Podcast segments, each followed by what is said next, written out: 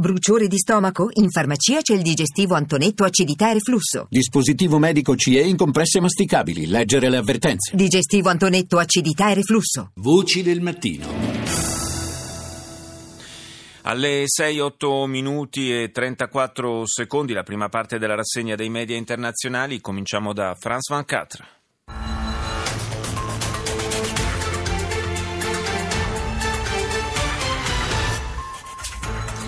Hillary Clinton e Donald Trump faccia a faccia per il secondo dibattito televisivo, 90 minuti intensi durante i quali i due candidati hanno risposto alle domande dei moderatori e degli elettori ancora indecisi. Come ci si aspettava, Trump è stato interpellato sul video contenente frasi sessiste diffuso nei giorni scorsi. La Clinton ha colto l'occasione per dichiararsi paladina di tutte le donne d'America e a sorpresa, prima del duello, sono arrivate accuse pesanti nei confronti di Bill Clinton e dell'ex First Lady. In una conferenza stampa, 4 donne hanno accusato l'ex presidente di violenze sessuali e la Clinton di minacce. Tensione tra Francia e Russia. François Hollande starebbe valutando la possibilità di non ricevere Vladimir Putin, che sarà a Parigi il 19 ottobre. Il presidente francese ha accusato di crimini di guerra le forze russe che bombardano Aleppo, affermando che chi è colpevole di questi crimini dovrebbe andare davanti alla Corte Penale Internazionale. 4 poliziotti sono stati feriti, 2 in modo grave, in un attacco con bombe Molotov a Parigi. Alcuni sconosciuti, circa una quarantina, hanno lanciato ordigni incendiari nell'abitacolo di 2 auto della polizia. Le indagini sono in corso. Andiamo proprio negli Stati Uniti ora con CNN. This is CNN breaking news. We have the results now of our instant poll. We've been waiting for this. David Chalian, our political director, give us the results. Well, Wolf, as you know, we did a poll of debate. Il network statunitense ha seguito con un filo diretto lo svolgimento del confronto televisivo tra i candidati alla Casa Bianca, proponendo al termine, come avete sentito, un primo sondaggio effettuato fra i telespettatori. Il test, che ha un valore relativo, essendo il pubblico della CNN prevalentemente di simpatie democratiche, indica comunque la Clinton come vincitrice secondo il 57%, mentre il 34% ritiene che sia stato Trump ad aggiudicarsi questo secondo round. Alla domanda su come i due candidati si siano comportati rispetto alle aspettative, se meglio, peggio o nello stesso modo, Donald Trump ha ottenuto un 63% di gradimento. Ora il Marocco, Median. أهلا بكم إلى نشرة الظهيرة من ميديان تي في بطنجة. هذه أبرز العناوين. La commissione elettorale marocchina conferma i risultati del voto del 7 ottobre che ha visto la vittoria dell'islamista Partito della Giustizia e dello Sviluppo, già al governo, e il balzo in avanti del partito Autenticità e Modernità, vicino a re Mohammed VI. Veto russo all'ONU contro la risoluzione francese che chiedeva di fermare i bombardamenti aerei su Aleppo. Andiamo in Svizzera, SRF.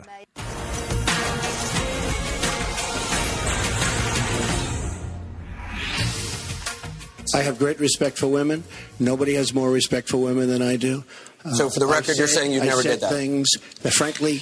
Avete sentito l'apertura dedicata naturalmente al confronto televisivo Clinton-Trump con le parole di Donald Trump: ho un grande rispetto per le donne, nessuno ha più rispetto per le donne di me. Così nel secondo duello televisivo Donald Trump risponde alle accuse sulle frasi sessiste degli ultimi giorni, frasi che hanno portato i vertici del Partito Repubblicano a prendere le distanze, chiedendogli anche di farsi da parte. Ipocriti moralisti li ha definiti Trump, che si scusa ma non molla.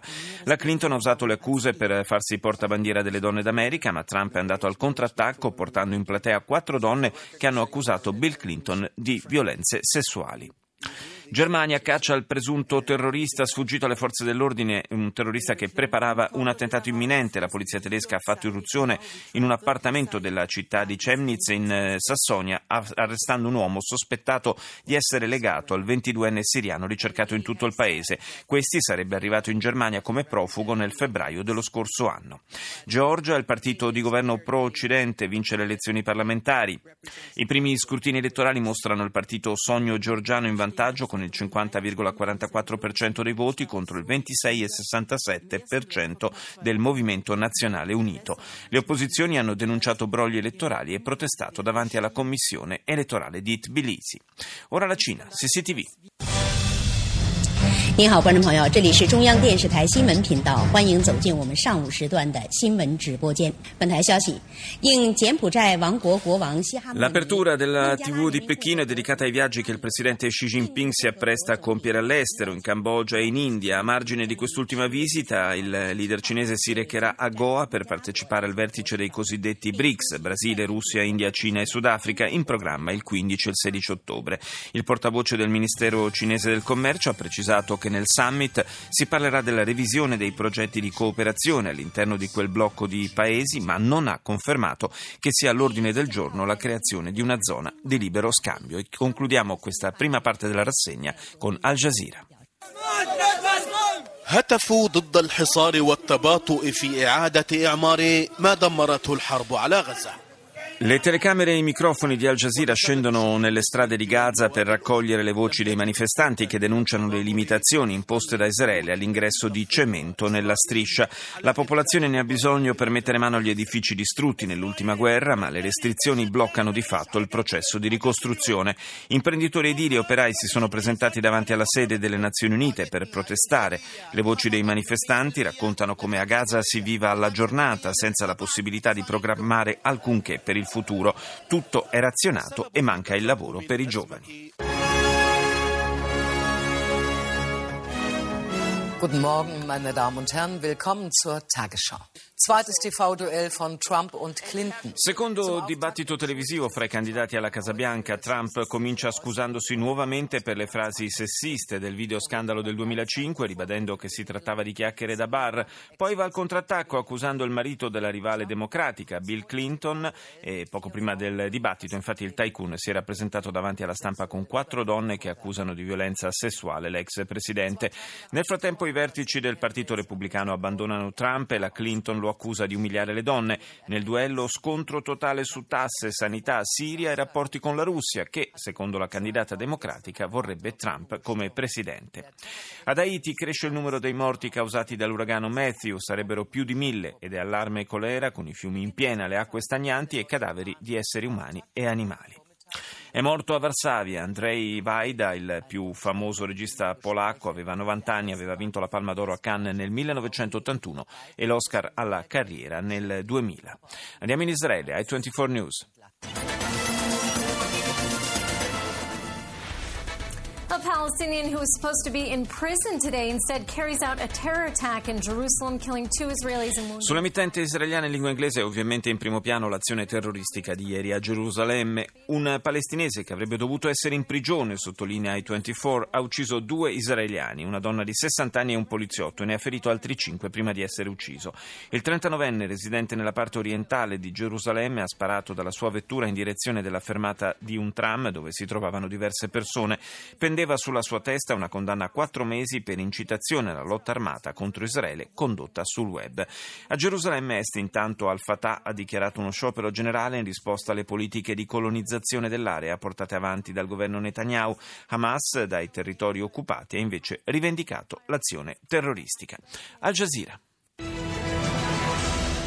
جولتنا الإخبارية الجزيرة منتصف اليوم معكم جلال شهدة وازدهار شعشاع وأبرز مواضيع المنتصف.